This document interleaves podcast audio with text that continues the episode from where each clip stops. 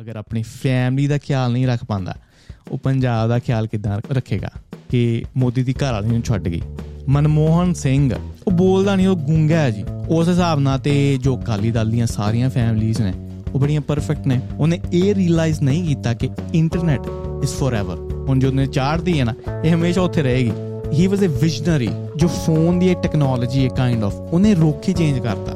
But he was a terrible human being he was a terrible boss ਇੱਕ shock ਲੱਗਾ system ਕਿ you know what you cannot fuck up every fucking time ਤੇ ਤੁਹਾਡਾ number ਹੀ ਨਹੀਂ ਆਉਂਦੇ ਰਹਿਣਾ। ਤੇ ਇੰਡੀਅਨ ਨੇ ਕਿਹਾ, ਯਾਰ ਐਵੇਂ ਗੱਲਾਂ ਮਾਰਦਾ ਇਹਨਾਂ ਦੇ ਇਹਨਾਂ ਦੇ ਰੱਬ ਦੇ ਵਿੱਚ ਕਿੰਨੀ ਜ਼ਿਆਦਾ, ਕਿੰਨੀ ਕੁ ਪਾਵਰ ਹੈ ਕਿ ਮੂਨ ਨੂੰ ਲੁਕੋ ਲੈ ਠੀਕ ਹੈ, ਰਾਤ ਹੋਈ ਗ੍ਰੈਂਡ ਲੱਗਿਆ, ਅੱਧਾ ਜੋ ਮੂਨ ਸੀ, ਉਹ ਲੁਕ ਗਿਆ। ਜਾਂ ਚੋਣਾਂ ਉੱਤੇ ਖੜਨ ਦੀ ਗੱਲ ਆਂਦੀ ਸੀ, ਉਹੀ ਬੰਦਾ ਖੜ ਸਕਦਾ ਸੀ ਜੋ ਗੁੰਡਾਗਰਦੀ ਦੇ ਵਿੱਚ ਮੈਂ ਕਹਿ ਲਵਾਂ ਜਿੱਤੇ ਕੁਝ ਬਹੁਤ ਜ਼ਿਆਦਾ ਇਨਫਲੂਐਂਸ ਸੀ। ਜਾਂ ਦਸੰਬਰ ਦਾ ਮਹੀਨਾ ਨਾ ਬੜਾ ਜ਼ਿਆਦਾ ਫੈਸਟਿਵ ਜਿਹਾ ਸੀਜ਼ਨ ਹੁੰਦਾ ਹੈ ਵੈਸਟ ਕੰਟਰੀਜ਼ ਦੇ ਵਿੱਚ, ਕਿਉਂਕਿ ਕ੍ਰਿਸਚੀਅਨਿਟੀ ਇੱਕ ਬੜਾ ਤਗੜਾ ਰਿਲੀਜੀਅਨ ਹੈ ਇੱਥੇ। ਤੇ ਕ੍ਰਿਸਮਸ ਬਹੁਤ ਵਧੀਆ ਤਰੀਕੇ ਨਾਲ ਮਨਾਈ ਜਾਂਦੀ ਹੈ। ਵਧੀਆ ਕਿ ਹਵਾ ਦੇ ਵਿੱਚ ਹੀ ਤੁਸੀਂ ਮੂਡ ਨੂੰ ਫੀਲ ਕਰ ਸਕਦੇ ਲੋਕਾਂ ਦੇ ਮੂਡ ਨੂੰ।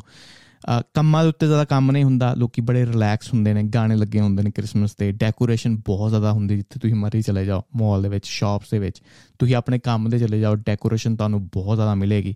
ਤੇ ਲੋਕੀ ਆਪਣੀਆਂ ਪਲੈਨਿੰਗ ਕਰਦੇ ਹੁੰਦੇ ਨੇ ਛੁੱਟੀਆਂ ਦੀ, ਤੇ ਛੁੱਟੀਆਂ ਵੀ ਹੁੰਦੀਆਂ, ਸਾਲ ਦਾ ਐਂਡ ਹੁੰਦਾ ਤੇ ਨਵੇਂ ਸਾਲ ਦੀ ਸ਼ੁਰੂਆਤ, ਉਹ ਇੱਕ ਟ੍ਰਾਂਜੀਸ਼ਨ ਹੁੰਦੀ ਹੈ। ਤੇ ਲੋਕੀ ਬਹੁਤ ਬੀਜ਼ੀ ਰਹਿੰਦੇ ਨੇ ਆਪਣੀ ਫੈਮਿਲੀ ਗੈਦਰਿੰਗਸ ਦੇ ਵਿੱਚ। ਤੇ ਓਵਰਆਲ ਦਸੰਬਰ ਦਾ ਮਹੀਨਾ ਬੜਾ ਵਧੀਆ ਹੁੰਦਾ।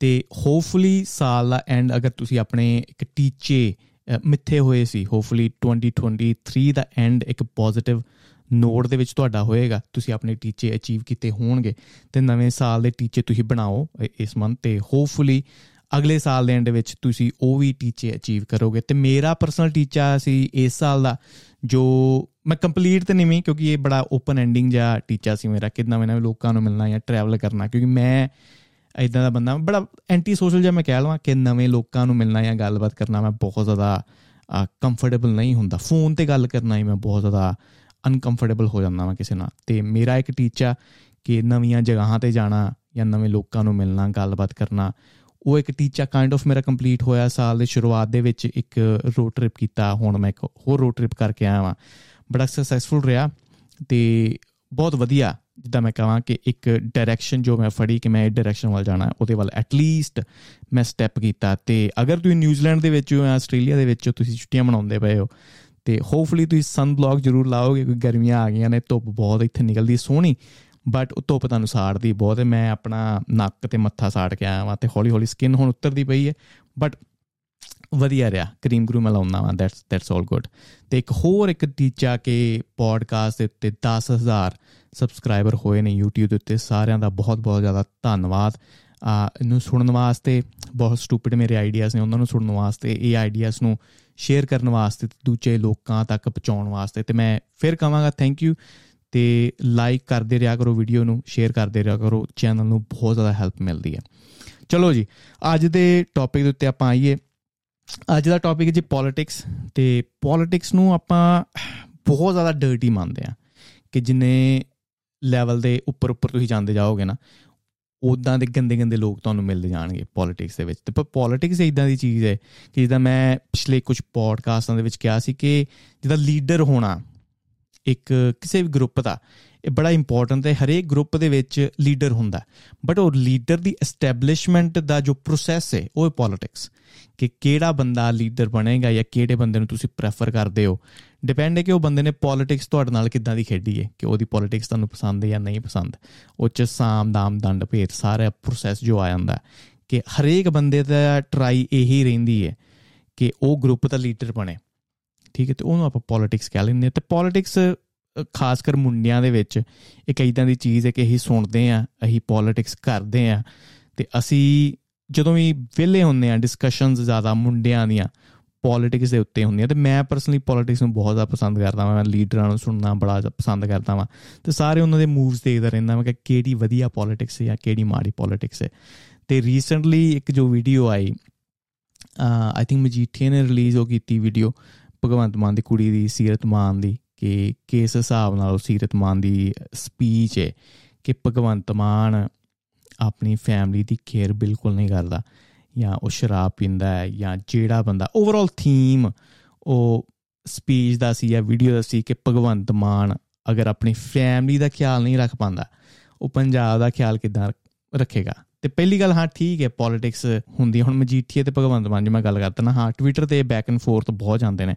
ਤੇ ਕਿਤੇ ਨਾ ਕਿਤੇ ਥੋੜੇ ਪਰਸਨਲ ਰੀਜ਼ਨ ਵੀ ਰਹੇ ਹੋਣਗੇ ਗਰਜਸ ਵੀ ਰਹੀਆਂ ਹੋਣਗੀਆਂ, ਕਿਉਂਕਿ ਭਗਵੰਤ ਮਾਨ ਵੀ ਬਹੁਤ ਕਮੈਂਟ ਕਰਦਾ ਬਟ ਇਦਾਂ ਦੀ ਚੀਜ਼ ਜਦੋਂ ਹੋਣ ਲੱਗ ਪੈਂਦੀ ਹੈ ਨਾ ਕਿ ਫੈਮਿਲੀ ਬਹੁਤ ਪਰਸਨਲ ਮੈਟਰ ਉਛਾਲੇ ਜਾਂਦੇ ਨੇ। ਤੇ ਉਹ ਇਹ ਇਦਾਂ ਦਾ ਵੈਪਨ ਹੈ ਕਿ ਅਗਰ ਤੁਸੀਂ ਅੱਜ ਵਰਤਿਆ ਤੇ ਦੂਜੇ ਬੰਦੇ ਨੂੰ ਤੁਸੀਂ ਐਕਸੈਸ ਦੇਤੀ ਹੈ ਕੱਲ ਨੂੰ ਉਹ ਵੀ ਉਦਾਂ ਦੇ ਵੈਪਨ ਵਰਤ ਸਕਦਾ ਤੇ ਉਹ ਡਰਟੀ ਪੋਲਿਟਿਕਸ ਬਹੁਤ ਜ਼ਿਆਦੀ ਹੋ ਜਾਂਦੀ ਹੈ।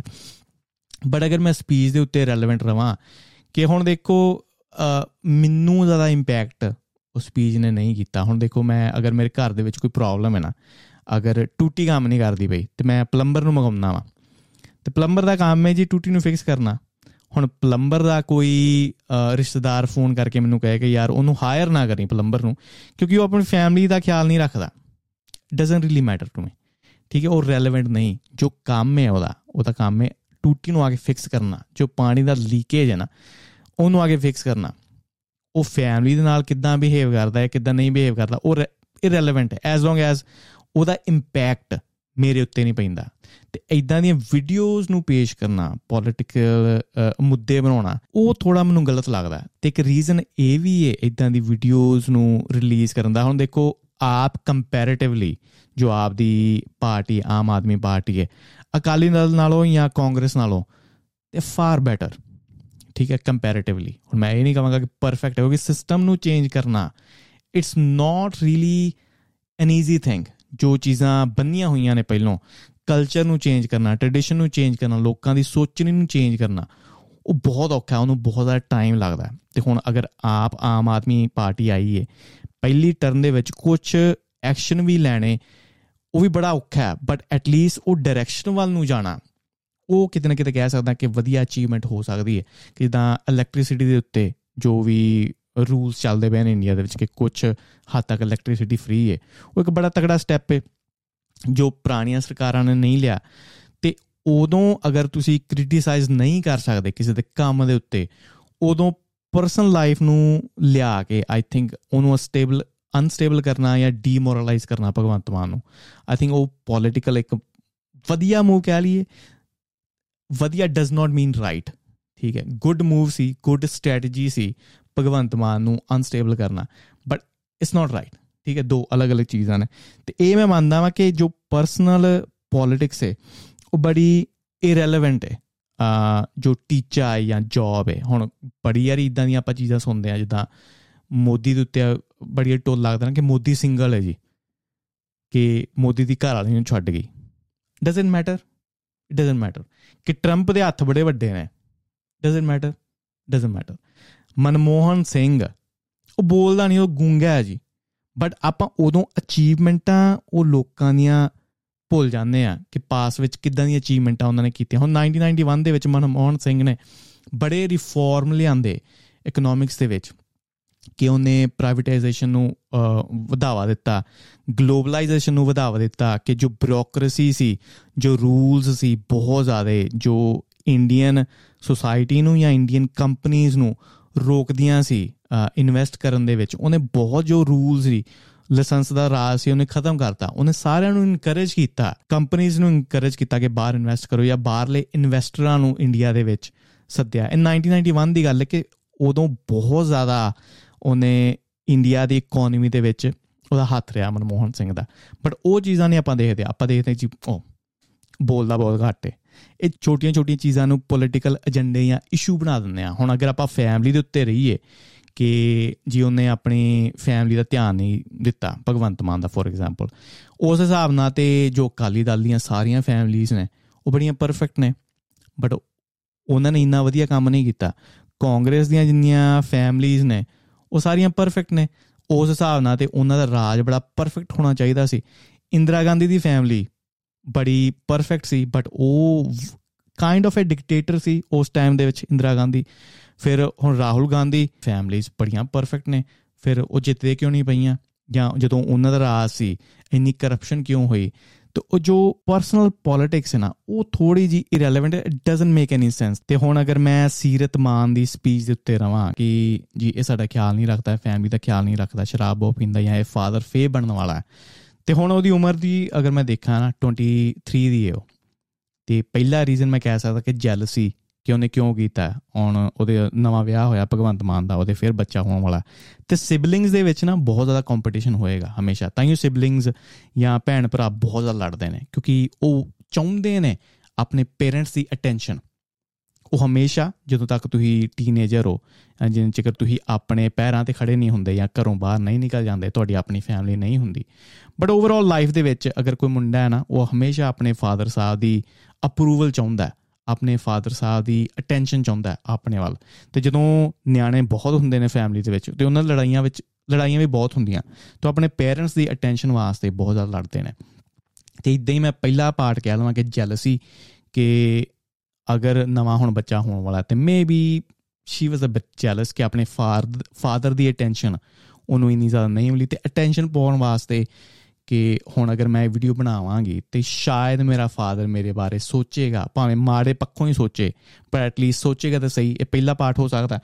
ਫਿਰ ਦੂਜਾ ਭਾਗ ਮੈਂ ਕਹਿ ਲਵਾਂ ਕਿ ਉਹਦੀ ਉਮਰ 23 ਸਾਲਾਂ ਦੀ। ਤੁਸੀਂ ਦੇਖੋਗੇ ਕਿ ਬੱਚੇ ਦੀ ਲਾਈਫ ਦੇ ਵਿੱਚ ਨਾ ਇੱਕ ਸਰਕਲ ਹੁੰਦਾ ਕਿ ਪਹਿਲੇ 10-15 ਸਾਲ ਬੱਚੇ ਨੂੰ ਆਪਣੇ ਪੇਰੈਂਟਸ ਦੀ ਲੋੜ ਹੁੰਦੀ ਹੈ। ਕੰਪਲੀਟਲੀ ਡਿਪੈਂਡੈਂਟ ਮਨੀ ਪੱਖੋਂ ਹੋ ਜਵੇ ਜਾਂ ਐਜੂਕੇਸ਼ਨ ਪੱਖੋਂ ਹੋ ਜਵੇ। ਹਰੇਕ ਪੱਖੋਂ, ਹਰੇਕ ਆਸਪੈਕਟ ਹਰੇਕ ਪੱਖ ਦੇ ਵਿੱਚ ਉਹਨੂੰ ਪੇਰੈਂਟਸ ਦੀ ਲੋੜ ਹੈ ਬੱਚੇ ਨੂੰ।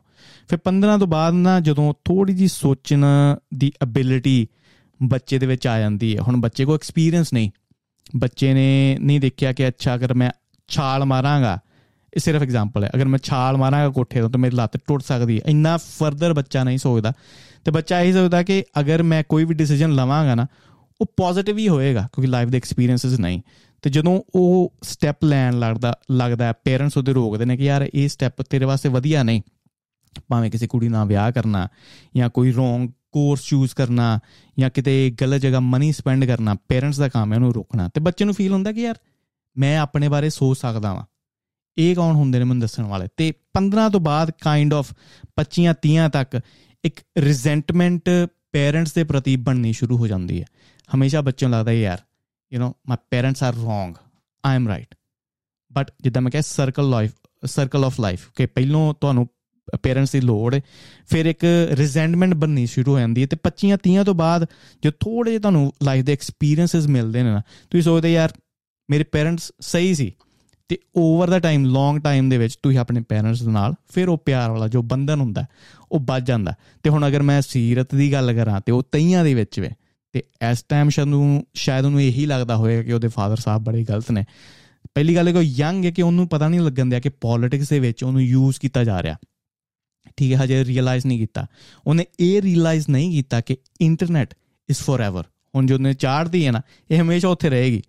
ਬਟ ਓਵਰ ਦਾ ਟਾਈਮ ਜਿੱਦਾਂ ਜਿੱਦਾਂ ਉਹ ਵਧੇਗੀ, ਸ਼ਾਇਦ ਉਹਨੂੰ ਅੰਡਰਸਟੈਂਡਿੰਗ ਹੋਵੇ ਕਿ ਯਾਰ you know what I did was wrong towards my father ਕਿ ਪੂਰੀ ਦੁਨੀਆ ਦੇ ਵਿੱਚ ਮੈਂ ਆਪਣੀ ਵੀਡੀਓ ਵਾਇਰਲ ਕੀਤੀ ਆਪਣੇ ਫਾਦਰ ਨੂੰ, ਜਦੋਂ ਬਿਲਕੁਲ ਟੌਪ ਤੇ ਸੀ ਪੀਕ ਤੇ ਸੀ ਪਾਵਰ ਦੇ ਵਿੱਚ। ਉਦੋਂ ਮੈਂ ਵੀਡੀਓ ਰਿਲੀਜ਼ ਕੀਤੀ, ਪਹਿਲਾਂ ਕਿਉਂ ਨਹੀਂ ਕੀਤੀ ਜਾਂ ਬਾਅਦ ਚੋਂ ਕਿਉਂ ਨਹੀਂ ਕੀਤੀ? ਤੇ over the time I feel like ਕਿ ਉਹ ਆਪਣੇ ਪੇਰੈਂਟਸ ਵੱਲ ਜਾਂ ਆਪਣੇ ਫਾਦਰ ਸਾਹਿਬ ਵੱਲ ਫਿਰ ਦੁਬਾਰਾ ਜਾਏਗੀ ਬਟ ਇਸ ਟਾਈਮ ਕਿਉਂਕਿ ਉਹਦੀ ਉਮਰ ਉਨੀ ਹੈ ਤਈਆਂ ਸਾਲਾਂ ਦੀ, ਉਹਨੂੰ ਮੇ ਵੀ ਫੀਲ ਹੁੰਦਾ ਪਿਆ ਕਿ she is right maybe she is not I I don't think she she is right ਚਲੋ, ਇਹ ਦੂਜਾ ਪੁਆਇੰਟ ਰਿਹਾ ਤਾਂ ਫਿਰ ਬਾਕੀ ਨਾ ਜਦੋਂ ਤੁਹਾਡੇ ਪੇਰੈਂਟਸ ਇੱਕ ਬੜੇ ਪਪੂਲਰ ਹੁੰਦੇ ਨੇ ਜਾਂ ਪੇਰੈਂਟਸ ਬੜੇ ਰਿਚ ਹੁੰਦੇ, ਚਲੋ, ਦੋ ਅਲੱਗ ਚੀਜ਼ਾਂ ਨੇ, ਇੱਕ ਰਿਚ ਹੋਣਾ ਤੇ ਇੱਕ ਪਪੂਲਰ ਹੋਣਾ। ਰਿਚ ਜੋ ਹੁੰਦੇ ਨੇ ਪੇਰੈਂਟਸ ਉਹਨਾਂ ਦੇ ਕਿਡਸ ਮੇ ਬੀ ਫਾਈਨ ਹੋਣਗੇ ਕਿਸੇ ਹੱਦ ਤੱਕ।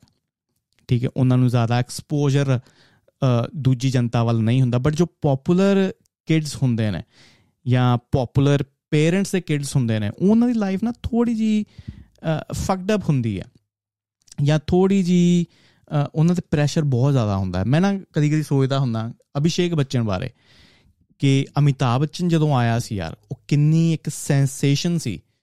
ਹਰੇਕ ਮੂਵੀ ਦੇ ਜਦੋਂ ਲੰਬੂ ਆ ਜਾਂਦਾ ਸੀ ਨਾ ਡੀਡੀ ਵਨ ਦੇ ਉੱਤੇ ਮੂਵੀ ਤੇ, ਉਹ ਮੂਵੀ ਤੇ ਆਪਾਂ ਛੱਡੀ ਦੀ ਨਹੀਂ ਸੀ ਹੁੰਦੀ। ਤੇ ਹੁਣ ਉਹਦਾ ਬੱਚਾ ਹੋਣਾ ਤੇ ਫਲॉप ਤੋਂ ਬਾਅਦ ਫਲॉप ਤੋਂ ਬਾਅਦ ਫਲॉप ਤੋਂ ਬਾਅਦ ਫਲॉप ਮੂਵੀਜ਼ ਦੇਣਾ ਤੇ ਲੋਕਾਂ ਦੀ ਇੱਕ ਐਕਸਪੈਕਟੇਸ਼ਨ ਹੁੰਦੀ ਹੈ ਕਿ ਯਾਰ ਹੁਣ ਲੰਬੂ ਦਾ ਮੁੰਡਾ ਤੇ ਸ਼ਾਇਦ ਉਸ ਤੋਂ ਵੀ ਜ਼ਿਆਦਾ ਵਧੀਆ ਹੋਏਗਾ। ਉਹਦੇ ਉੱਤੇ ਕਿੰਨਾ ਪ੍ਰੈਸ਼ਰ ਹੋਏਗਾ? ਉਹ ਕੀ ਸੋਚਦਾ ਹੈ ਕਿ ਯਾਰ ਮੈਂ ਆਪਣੀ ਫਾਦਰ ਦੀ ਸ਼ੈਡੋ ਤੋਂ ਬਾਹਰ ਤਾਂ ਕਦੀ ਆ ਹੀ ਨਹੀਂ ਸਕਦਾ, ਕਿਉਂਕਿ ਸਟੈਂਡਰਡ ਬਹੁਤ ਜ਼ਿਆਦਾ ਉੱਚਾ ਹੈ, ਉਹਨੂੰ ਅਚੀਵ ਕਰਨਾ। ਠੀਕ ਹੈ, ਤੇ ਮੈਂ ਸੋਚਦਾ ਹੁੰਦਾ ਕਿ ਯਾਰ ਉਹਨਾਂ ਬੱਚਿਆਂ ਦੇ ਉੱਤੇ ਜਿਨ੍ਹਾਂ ਦੇ ਪੇਰੈਂਟਸ ਬੜੇ ਪਪੂਲਰ ਨੇ, ਉਹਨਾਂ ਦੇ ਉੱਤੇ ਕਿੰਨਾ ਪ੍ਰੈਸ਼ਰ ਹੋਏਗਾ? ਤੇ ਹੁਣ ਭਗਵੰਤ ਮਾਨ ਕੋਈ ਛੋਟੀ ਫਿਗਰ ਨਹੀਂ, ਭਗਵੰਤ ਮਾਨ ਅਗਰ ਪੋਲਿਟਿਕਸ ਤੋਂ ਆਪਾਂ ਨੂੰ ਚੁੱਕ ਲਈਏ, ਉਹ ਤੋਂ ਪਹਿਲਾਂ ਵੀ ਬੜਾ ਤਗੜਾ ਸੁਪਰਸਟਾਰ ਸੀ, ਉਹਦੀਆਂ ਟੇਪਾਂ ਸੁਣਦੇ ਰਹੇ ਆ, ਨਿੱਕੇ ਹੁੰਦਿਆਂ ਤੋਂ ਹੀ, ਤੇ ਉਹ ਇੱਕ ਬੜੀ ਪਪੂਲਰ ਪਰਸਨੈਲਿਟੀ ਸੀ। ਤੇ ਆਈ ਥਿੰਕ ਕਿਤੇ ਨਾ ਕਿਤੇ ਉਹ ਚੀਜ਼ ਪਲੇ ਕਰਦੀ ਹੈ ਬੱਚੇ ਦੇ ਉੱਤੇ, ਕਿ ਇੱਕ ਪ੍ਰੈਸ਼ਰ ਮੇ ਵੀ ਬੱਚਾ ਫੀਲ ਕਰਦਾ, ਤੇ ਉਹ ਪ੍ਰੈਸ਼ਰ ਦੇ ਵਿੱਚ ਅਟੈਂਸ਼ਨ ਪਾਉਣ ਦੇ ਲਈ ਇਦਾਂ ਦੀਆਂ ਚੀਜ਼ਾਂ ਮੇਰੀ ਬੱਚੇ ਕਰਦੇ ਹੋਣਗੇ। ਤੇ ਜਿੱਦਾਂ ਮੈਂ ਕਿਹਾ ਕਿ ਉਹ ਹਜੇ ਬੜੀ ਯੰਗ ਹੈ ਤੇ ਸ਼ਾਇਦ ਅਟੈਂਸ਼ਨ ਪਾਉਣ ਵਾਸਤੇ ਆਪਣੇ ਫਾਦਰ ਦੀ ਇਹ ਚੀਜ਼ ਕੀਤੀ ਗਈ, ਜੋ over the time I think ਹੁਣ ਰਿਜ਼ੋਲਵ ਹੋਏਗੀ। ਹੁਣ ਫੈਮਿਲੀ ਦੇ ਵਿੱਚ ਉਹਨੇ ਚੀਜ਼ਾਂ ਸਟਰ ਅਪ ਤੇ ਕਰਤੀਆਂ। I think that was a mistake on her part ਚਲੋ, ਇਹ ਰਹੀ ਉਹਦੀ ਸਪੀਚ ਦੀ ਗੱਲ। ਹੁਣ ਮੈਂ ਅਗਰ ਭਗਵੰਤ ਮਾਨ ਦੀ ਵੀ ਗੱਲ ਕਰਾਂ, ਚਲੋ ਮੰਨ ਕੇ ਚੱਲਦੇ ਆ ਕਿ he he is not a good parent ਜਾਂ ਉਹ ਇੱਕ ਵਧੀਆ ਫਾਦਰ ਨਹੀਂ ਜਾਂ ਆਪਣੀ ਫੈਮਿਲੀ ਦਾ ਖਿਆਲ ਉਹ ਨਹੀਂ ਰੱਖ ਸਕਦਾ। That does not mean, ਜਿੱਦਾਂ ਮੈਂ ਪਲੰਬਰ ਦੀ ਐਗਜ਼ਾਮਪਲ ਦਿੱਤੀ ਨਾ, that does not mean ਕਿ ਉਹ ਸ਼ਾਇਦ ਜੌਬ ਵਧੀਆ ਤਰੀਕੇ ਨਾਲ ਨਹੀਂ ਕਰ ਸਕਦਾ। ਦੁਨੀਆ ਦੇ ਵਿੱਚ ਨਾ ਬਹੁਤ ਇਦਾਂ ਦੇ ਸਕਸੈਸਫੁਲ ਬੰਦੇ ਹੋਏ ਨੇ, ਜੋ ਉਹਨਾਂ ਦੇ ਦੂਜੇ, ਜੋ ਪਕਸ਼ ਸੀ ਜਾਂ ਐਸਪੈਕਟ ਸੀ ਲਾਈਫ ਤੇ, ਉਹ ਬੜੇ ਜ਼ਿਆਦਾ ਸਟਰਗਲ ਉਹਨਾਂ ਨੇ ਕੀਤਾ। ਆਪਣਾ ਬੜੀ ਵਾਰੀ ਸੋਚਦੇ ਆ ਕਿਸੇ ਹਾਲੀਵੁੱਡ ਮੂਵੀ ਦੇ ਐਕਟਰ ਨੂੰ ਦੇਖ ਕੇ ਨਾ ਜਿਦਾ ਫੋਰ ਐਗਜ਼ਾਮਪਲ ਬ੍ਰੈਡ ਪਿਟ ਲਾ ਲਓ ਯਾਰ, ਕਿ ਇੰਨਾ ਸੋਹਣਾ ਯਾਰ, ਇੰਨਾ ਹੈਂਡਸਮ ਬੰਦਾ ਤੇ ਅਰਬਾਂ ਖਰਬਾਂ ਦੀ ਉਹ ਕਮਾਉਂਦਾ ਹੋਏਗਾ ਡਾਲਰ ਤੇ ਪੈਸੇ ਪੱਖੋਂ ਕੋਈ ਕਮੀ ਹੀ ਨਹੀਂ, ਘਰ ਵਧੀਆ ਤੋਂ ਵਧੀਆ ਆਲੀਸ਼ਾਨ ਗੱਡੀਆਂ ਤੇ ਮੈਜੋਰਿਟੀ ਆਫ ਜੋ ਲੋਕੀ ਨੇ, ਉਹ ਇਹੀ ਚਾਹੁੰਦੇ ਨੇ ਲਾਈਫ ਦੇ ਵਿੱਚ ਬਟ ਉਹ ਬ੍ਰੈਡ ਪਿਟ ਵਰਗਾ ਹੈਂਡਸਮ ਬੰਦਾ ਆਪਣੀ ਜਨਾਨੀ ਨਹੀਂ ਰੱਖ ਪਾਇਆ। ਠੀਕ ਹੈ, ਉਹਦਾ ਵੀ ਡਿਵੋਰਸ ਹੋਇਆ। ਐਂਜਲੀਨਾ ਜੂਲੀ। ਠੀਕ ਹੈ ਅਗਰ ਇੰਨਾ ਹੈਂਡਸਮ ਬੰਦਾ, ਠੀਕ ਹੈ, ਉਹ ਵੀ ਕਿਸੇ ਆਸਪੈਕਟ ਦੇ ਵਿੱਚ ਸਟਰਗਲ ਕਰਨ ਦਿਆ। ਹੁਣ ਇਦਾਂ ਦੇ ਬਹੁਤ ਐਗਜ਼ਾਮਪਲ ਹੋਣਗੇ। ਸਕਸੈਸਫੁਲ ਤੋਂ ਸਕਸੈਸਫੁਲ ਬੰਦੇ ਤੁਸੀਂ ਦੇਖੋ, ਉਹ ਇੱਕ ਆਸਪੈਕਟ ਦੇ ਵਿੱਚ ਸਕਸੈਸਫੁਲ ਨੇ। ਉਹ ਸਿਰਫ ਇੱਕ ਲਾਈਫ ਦੇ ਦਾਇਰੇ ਦੇ ਵਿੱਚ ਸਕਸੈਸਫੁਲ ਨੇ, ਦੂਜੇ ਉਹਨਾਂ ਦੇ ਆਸਪੈਕਟ ਜਾਂ ਦੂਜੇ ਏਰੀਆਜ਼ ਦੇ ਵਿੱਚ ਉਹ ਸਟਰਗਲ ਕਰਦੇ ਪਏ ਨੇ। ਅਗਰ ਕੋਈ ਬੜਾ ਰਿਚ ਬੰਦਾ ਹੈ, ਉਹ ਬੜਾ ਮੋਟਾ ਹੋਏਗਾ। ਉਹ ਕੋਈ ਟਾਈਮ ਨਹੀਂ ਫਿੱਟ ਹੋਣ ਦਾ, ਠੀਕ ਹੈ? ਕੋਈ ਫਿੱਟ ਬੰਦਾ, ਠੀਕ ਹੈ? ਜਿਹਦਾ ਹਾਰਟ ਉਹਨੂੰ ਪਤਾ ਹੈ ਕਿ ਚਲ ਉਹ 60 70 ਸਾਲ ਹੋਰ ਜੀ ਪਾਏਗਾ, ਉਹਦੇ ਕੋਲ ਪੈਸੇ ਨਹੀਂ। ਉਹ ਕਹਿੰਦਾ ਇਦਾਂ ਦੀ ਲਾਈਫ ਕੀ ਕਰਨੀ? ਤੇ ਮੇਰੇ ਕਹਿਣ ਦਾ ਭਾਵ, ਆਪਾਂ ਜਦੋਂ ਆਪਾਂ ਦੇਖਦੇ ਆ ਕਿ ਦੂਰ ਕੇ ਡੋਲ ਸੁਹਾਵਨੇ ਜਾਂ grass is always greener on the other side ਕਿ ਜਦੋਂ ਆਪਾਂ ਕਿਸੇ ਦੀ ਲਾਈਫ ਦੇਖਦੇ ਆ ਆਪਾਂ ਇਹੀ ਸੋਚਦੇ ਕਿ ਯਾਰ ਉਹਦੀ ਲਾਈਫ ਕਿੰਨੀ ਪਰਫੈਕਟ ਹੈ ਬਟ ਆਪਾਂ ਦੂਜੇ ਸ਼ਾਇਦ ਐਸਪੈਕਟ ਨਹੀਂ ਦੇਖਦੇ। ਮੇਰੇ ਕਹਿਣ ਦਾ ਭਾਵ ਕਿ ਹੁਣ ਮੈਂ ਨਾ ਦੇਖਣ ਦਿਆ ਸੀ ਕਰਾਊਨ ਨੈਟਫਲਿਕਸ ਤੇ ਸੀਰੀਜ਼ ਹੈ ਜੋ ਮੋਨਾਰਕੀ ਹੈ ਇੰਗਲੈਂਡ ਦੀ, ਜੋ ਰਾਣੀ ਹੈ ਉਹਨਾਂ ਦੀ ਫੈਮਿਲੀ ਦੇ ਬਾਰੇ ਮੈਂ ਦੇਖਣ ਦਾ ਤੇ ਬੜੀ ਇੰਟਰਸਟਿੰਗ ਸੀਰੀਜ਼ ਉਦਾਂ ਭਾਵੇਂ ਮੈਂ ਕਹਿੰਨਾ ਜ਼ਰੂਰ ਆ ਕਿ ਬਿਗ ਬੌਸ ਨਹੀਂ ਦੇਖਣਾ ਚਾਹੀਦਾ ਕਿਸੇ ਨੂੰ, ਕਿਉਂਕਿ ਬਿਗ ਬੌਸ ਦੇ ਵਿੱਚ ਵੀ ਮਜ਼ਾਲਾ ਹੈ। ਤੇ ਉਹ ਜੋ ਕਰਾਊਨ ਵਾਲੀ ਸੀਰੀਜ਼ ਹੈ ਸੇਮ ਕਨਸੈਪਟ ਕਿ ਉਹ ਲਾਈਵ ਦਿਖਾਉਂਦੇ ਨੇ ਰਾਣੀ ਦੀ, ਜਾਂ ਉਹਨਾਂ ਦੀ ਲਾਈਫ ਕਿੱਦਾਂ ਦੀ ਰਹੀ, ਕਿੰਨੀ ਉਹਨਾਂ ਨੇ ਸਟਰਗਲ ਕੀਤੀ ਜਾਂ ਕਿੰਨੀ ਕੰਟਰੋਵਰਸੀਜ਼ ਹੋਈਆਂ। ਤੇ ਆਪਾਂ ਨੂੰ ਨਾ ਆਪਣੀ ਲਾਈਫ ਬਾਰੇ ਬੜੀ ਵਧੀਆ ਚੀਜ਼ ਲੱਗਦੀ। ਜਦੋਂ ਆਪਾਂ ਕਿਸੇ ਸਕਸੈਸਫੁਲ ਬੰਦੇ ਨੂੰ ਦੇਖਦੇ ਨਾ ਡਿੱਗਦਾ, ਆਪਾਂ ਨੂੰ ਫੀਲ ਹੁੰਦਾ ਕਿ ਯਾਰ, ਸੀ, ਉਹ ਡਿੱਗਣ ਦੇ ਤੇ ਆਪਣੀ ਲਾਈਫ ਤੇ ਫਿਰ ਨਾਰਮਲ ਹੈ ਹੀ ਕਿ ਇੱਕ ਕੁਝ ਇਦਾਂ ਦੇ ਆਪਣੇ ਦਿਮਾਗ ਦੇ ਵਿੱਚ ਚੀਜ਼ ਹੈ ਕਿ ਜਦੋਂ ਸਕਸੈਸਫੁਲ ਬੰਦੇ ਨੂੰ ਆਪਾਂ ਡਿੱਗਦਾ ਦੇਖਦੇ ਆ ਆਪਾਂ ਬੜਾ ਵਧੀਆ ਫੀਲ ਕਰਦੇ ਆ ਹੁਣ ਮੈਂ ਉਹ ਫੈਮਿਲੀ ਉੱਤੇ ਰਵਾਂ ਕਰਾਊਨ ਫੈਮਿਲੀ ਜਾਂ ਰਾਣੀ ਦੀ ਫੈਮਿਲੀ ਕਿ ਉਹ ਕਿੰਨੇ ਪ੍ਰੈਸ਼ਰ ਦੇ ਵਿੱਚ, ਉਹ ਫੈਮਿਲੀ ਨੂੰ ਨਾ ਇੰਗਲੈਂਡ ਦੀ ਟੌਪ ਫੈਮਿਲੀ ਮੰਨਿਆ ਜਾਂਦਾ ਕਿ ਉਹ ਫੈਮਿਲੀ ਕੋਈ ਮਿਸਟੇਕ ਕਰ ਹੀ ਨਹੀਂ ਸਕਦੀ। ਹੁਣ ਇਮੇਜਿਨ ਕਰੋ ਪੂਰੀ ਲਾਈਫ ਲੈਂਸ ਦੇ ਅੰਦਰ ਰਹਿਣਾ, ਲੋਕੀ ਤੁਹਾਨੂੰ 24 ਘੰਟੇ ਦੇਖਣਦੇ ਨੇ। ਠੀਕ ਹੈ, ਤੁਹਾਡੇ ਕੋਲ ਉਹ ਫਰੀडम ਨਹੀਂ ਜੋ ਇੱਕ ਆਮ ਬੰਦਾ ਇੰਜੋਏ ਕਰਨ ਦਿਆ। ਇਮੇਜਿਨ ਤੁਹਾਡੀ ਲਾਈਫ ਕਿੰਨੀ ਮਿਜ਼ਰੇਬਲ ਹੋਏਗੀ। ਭਾਵੇਂ ਪੂਰੀ ਦੁਨੀਆ ਤੁਹਾਨੂੰ ਪਿਆਰ ਕਰਦੀ ਹੈ। ਬਟ ਤੁਸੀਂ ਆਪਣੀ ਹੀ ਲਾਈਫ ਨੂੰ ਪਿਆਰ ਨਹੀਂ ਕਰਦੇ ਤੁਸੀਂ ਆਪਣੀ ਹੀ ਲਾਈਫ ਦੇ ਵਿੱਚ ਘੁੱਟਦੇ ਪਏ ਹੋ ਕਿਉਂਕਿ ਤੁਹਾਡੇ ਕੋਲ ਆਜ਼ਾਦੀ ਹੀ ਨਹੀਂ। Just just going out for driving ਲੋਕੀ ਤੁਹਾਡੀਆਂ ਫੋਟੋਆਂ ਲੈਂਦੇ ਪਏ ਨੇ। You can't even just go out for a walk sometimes ਜਦੋਂ ਮੈਂ ਇਹ ਚੀਜ਼ਾਂ ਸੋਚਦਾ ਹਾਂ ਨਾ, ਫਿਰ ਮੈਂ ਕਹਿੰਦਾ, ਯਾਰ life is actually not bad ਕਿ ਅਗਰ ਮੈਂ ਹੁਣ ਚਾਹਾਂ, ਮੈਂ ਥੱਲੇ ਜਾ ਕੇ ਗੱਡੀ 'ਚ ਬੈਠਾਂ ਤੇ ਲੌਂਗ ਡਰਾਈਵ ਤੇ ਜਾ ਸਕਦਾ ਹਾਂ ਅਗਰ ਹੁਣ ਮੈਂ ਚਾਹਾਂ, ਬਾਹਰ ਜਾ ਕੇ ਵਾਕ ਤੇ ਜਾ ਸਕਦਾ ਹਾਂ ਕੋਈ ਲੋਕੀ ਪਿੱਛੇ ਕੈਮਰਾ ਲੈ ਕੇ ਨਹੀਂ ਪਏ ਹੋਏ। ਇਮੇਜਿਨ ਕਰੋ ਉਹ ਲੋਕਾਂ ਦੀ ਲਾਈਫ ਜੋ ਕੈਮਰੇ ਤੋਂ ਬਿਨਾ ਕਿਤੇ ਜਾ ਹੀ ਨਹੀਂ ਸਕਦੇ। ਉਹ ਕੋਈ ਗਲਤੀ ਕਰ ਹੀ ਨਹੀਂ ਸਕਦੇ। ਕਿਸੇ ਰੈਂਡਮ ਬੰਦੇ ਨੂੰ ਡੇਟ ਕਰ ਹੀ ਨਹੀਂ ਸਕਦੇ। ਇਮੇਜਿਨ ਉਹਨਾਂ ਦੀ ਲਾਈਫ ਕਿੰਨੀ ਹਾਰਡ ਹੋਏਗੀ। ਮੇਰੇ ਕਹਿਣ ਦਾ ਭਾਵ ਕਿ ਆਪਾਂ ਲੋਕਾਂ ਦੇ ਇੱਕ ਪੱਖ ਨੂੰ ਦੇਖਦੇ ਆ ਸਾਰੇ ਪੱਖਾਂ ਨੂੰ ਨਹੀਂ ਦੇਖਦੇ। ਤੇ ਬੜੇ ਸਕਸੈਸਫੁਲ ਲੋਕ ਹੋਏ ਨੇ ਜਿਹਦਾ ਸਟੀਵ ਜੌਬਸ ਹੋ ਗਿਆ। ਹੀ ਵਾਸ ਅ ਵਿਜ਼ਨਰੀ ਕਿ ਉਹਨੇ ਇੱਕ ਵਿਜ਼ਨ ਕੀਤੀ ਕਿ ਆਹ ਚੀਜ਼ ਮੈਨੂੰ ਚਾਹੀਦਾ ਤੇ ਉਹਨੇ ਨਾ ਜੋ ਫੋਨ ਦੀ ਟੈਕਨੋਲੋਜੀ ਹੈ ਕਾਈਂਡ ਆਫ ਉਹਨੇ ਰੋਕੇ ਚੇਂਜ ਕਰਤਾ। ਅਗਰ ਤੁਸੀਂ 2008 ਉਹਦੀ ਸਪੀਚ ਦੇਖੋ 2007 ਸੀ ਜਾਂ 2008 ਸੀ ਜਦੋਂ ਆਈਫੋਨ ਪਹਿਲੇ ਆਈਫੋਨ ਦਾ ਲਾਂਚ ਹੋਇਆ, ਉਹ ਮੈਂ ਪ੍ਰੈਜੈਂਟੇਸ਼ਨ ਇੰਨੀ ਵਾਰੀ ਦੇਖੀ ਹੈ ਨਾ, ਤੇ ਜਿਸ ਹਿਸਾਬ ਨਾਲ ਉਹਨੇ ਇੱਕ ਰੋਕੇ ਚੇਂਜ ਕਰਤਾ ਫੋਨਾਂ ਦਾ। ਮੈਂ ਰეკਮੈਂਡ ਕਰਾਂਗਾ ਕਿ 2007 ਜਾਂ 8 ਦੀ ਸਪੀਚ ਜਦੋਂ ਆਈਫੋਨ ਲਾਂਚ ਹੋਇਆ ਸੀ, ਉਹ ਪਹਿਲੀ ਪ੍ਰੈਜੈਂਟੇਸ਼ਨ ਦੇਖਿਓ ਕਿ ਉਹ ਬੰਦੇ ਦੀ ਵਿਜ਼ਨ ਕਿੱਦਾਂ ਦੀ ਸੀ। But he was a terrible human being he was a terrible boss ਕਿ ਉਹਨੇ ਜਦੋਂ ਆਪਣੇ ਸਟਾਫ ਨਾਲ ਗੱਲ ਕਰਦਾ ਸੀ ਨਾ, ਬੜੇ ਰੂਡਲੀ ਗੱਲ ਕਰਦਾ ਸੀ, ਉਹ ਆਪਣੇ ਪਰਸਨਲ ਰਿਲੇਸ਼ਨਸ਼ਿਪ ਦੇ ਵਿੱਚ ਜ਼ਿਆਦਾ ਸਕਸੈਸਫੁਲ ਨਹੀਂ ਰਿਹਾ, ਆਪਣੀ ਫੈਮਿਲੀ ਦੇ ਵਿੱਚ ਜ਼ਿਆਦਾ ਸਕਸੈਸਫੁਲ ਨਹੀਂ ਰਿਹਾ ਬਟ ਉਹ ਸਕਸੈਸਫੁਲ ਰਿਹਾ ਇੱਕ ਆਪਣੀ ਇੰਡਸਟਰੀ ਦੇ ਵਿੱਚ, ਆਪਣੇ ਕੰਮ ਦੇ ਵਿੱਚ, ਠੀਕ ਹੈ? Elon Musk he is a really awkward human being ਬਹੁਤ ਜ਼ਿਆਦਾ ਔਕਵਰਡ ਹੈ। ਅਗਰ ਤੁਸੀਂ ਇਹਨੂੰ ਬੋਲਦੇ ਸੁਣੋਗੇ ਨਾ, ਬਹੁਤ ਔਕਵਰਡ ਹੈ। ਉਹਦੀਆਂ ਓਪੀਨੀਅਨਸ ਬੜੀਆਂ ਕੰਟਰੋਵਰਸ਼ੀਅਲਸ ਨੇ। ਠੀਕ ਹੈ? ਉਹਦੇ ਮਲਟੀਪਲ ਪਾਰਟਨਰਸ ਨੇ ਉਹਦੇ ਜੋ ਬੱਚੇ ਨੇ ਮਲਟੀਪਲ ਪਾਰਟਨਰਸ ਤੋਂ ਨੇ। ਤੇ ਉਹ ਇੱਕ ਰਿਲੇਸ਼ਨਸ਼ਿਪ ਵੀ ਆਪਣਾ ਕੰਮ ਨਹੀਂ ਕਰ ਸਕਦਾ। ਬਟ ਉਹ ਕਿਹਦੇ ਵਿੱਚ ਸਕਸੈਸਫੁਲ ਹੈ? ਉਹ ਗੱਡੀ ਬਣਾਉਣ ਦੇ ਵਿੱਚ ਸਕਸੈਸਫੁਲ ਹੈ। ਉਹ ਬਿਲਕੁਲ ਗਰਾਊਂਡ ਅਪ ਤੋਂ ਆਇਆ। ਠੀਕ ਹੈ? ਉਹ ਰਾਕਟ ਬਣਾਉਣ ਦੇ ਵਿੱਚ ਸਕਸੈਸਫੁਲ ਹੈ। ਟੈਸਲਾ ਇੱਕ ਜੀਨੀਅਸ ਸੀ। ਬਟ ਉਹ ਜਦੋਂ ਮਰਿਆ ਬਹੁਤ ਗਰੀਬ ਮਰਿਆ। ਭਾਵੇਂ ਉਹ ਬਹੁਤ ਇਨੋਵੇਸ਼ਨਸ ਉਹ ਕਰ ਸਕਦਾ ਸੀ but in the end of his life I think ਉਹ ਇੱਕ ਕਬੂਤਰ ਦੇ ਨਾਲ ਉਹਨੂੰ ਪਿਆਰ ਹੋਇਆ। ਠੀਕ ਹੈ? ਤੇ ਬਿਲਕੁਲ ਖਾਲੀ ਹੱਥ ਮਰਿਆ। ਬੜੀ ਟੈਰੀਬਲ ਡੈਥ ਮਰਿਆ ਕਾਈਂਡ ਆਫ ਬੜੀ ਸੈਡ ਕਹਿ ਲਵਾਂ। ਪਿਕਾਸੋ ਠੀਕ ਹੈ? ਪਰਫੈਕਟ ਪੇਂਟਰ ਉਹਦੀ ਆਈ ਥਿੰਕ ਸਭ ਤੋਂ ਮਹਿੰਗੀ ਪੇਂਟਿੰਗ ਸੀ। ਆਲਮੋਸਟ 180 ਮਿਲੀਅਨ ਡਾਲਰ ਮੈਂ ਕਹਾਂਗਾ ਉਹਦੀ ਇੱਕ ਸਭ ਤੋਂ ਮਹਿੰਗੀ ਪੇਂਟਿੰਗ ਆਈ। ਬਟ ਉਹਦੀ ਪਰਸਨਲ ਲਾਈਫ ਵੀ ਜਸਟ ਇਨ ਸ਼ੈਂਬਲਸ ਮੇਰੇ ਕਹਿਣ ਦਾ ਭਾਵ ਕਿ ਅਗਰ ਕਿਸੇ ਇੱਕ ਬੰਦੇ ਦੀ ਜੌਬ ਹੈ ਨਾ, ਅਗਰ ਉਹ ਆਪਣੀ ਜੌਬ ਪਰਫੈਕਟਲੀ ਕਰਦਾ ਪਿਆ ਜਾਂ ਪਰਫੈਕਟਲੀ ਕਰਨ ਦੀ ਕੋਸ਼ਿਸ਼ ਕਰਨ ਦਿਆ ਮੈਨੂੰ ਮੈਟਰ ਨਹੀਂ ਕਰਦਾ ਕਿ ਯਾਰ ਉਹਦੇ ਦੂਜੇ ਆਸਪੈਕਟ ਕਿੱਦਾਂ ਦੇ ਨੇ। ਮੈਂ ਪਲੰਬਰ ਨੂੰ, ਉਹੀ ਪਲੰਬਰ ਨੂੰ ਚੂਜ਼ ਕਰਾਂਗਾ ਜਿਹਨੂੰ ਟੂਟੀ ਫਿਕਸ ਕਰਨੀ ਹੁੰਦੀ ਹੈ। ਉਹ ਪਰਫੈਕਟ ਹਸਬੰਡ ਹੈ ਜਾਂ ਪਰਫੈਕਟ ਫਾਦਰ ਹੈ ਮੈਟਰ ਨਹੀਂ ਕਰਦਾ।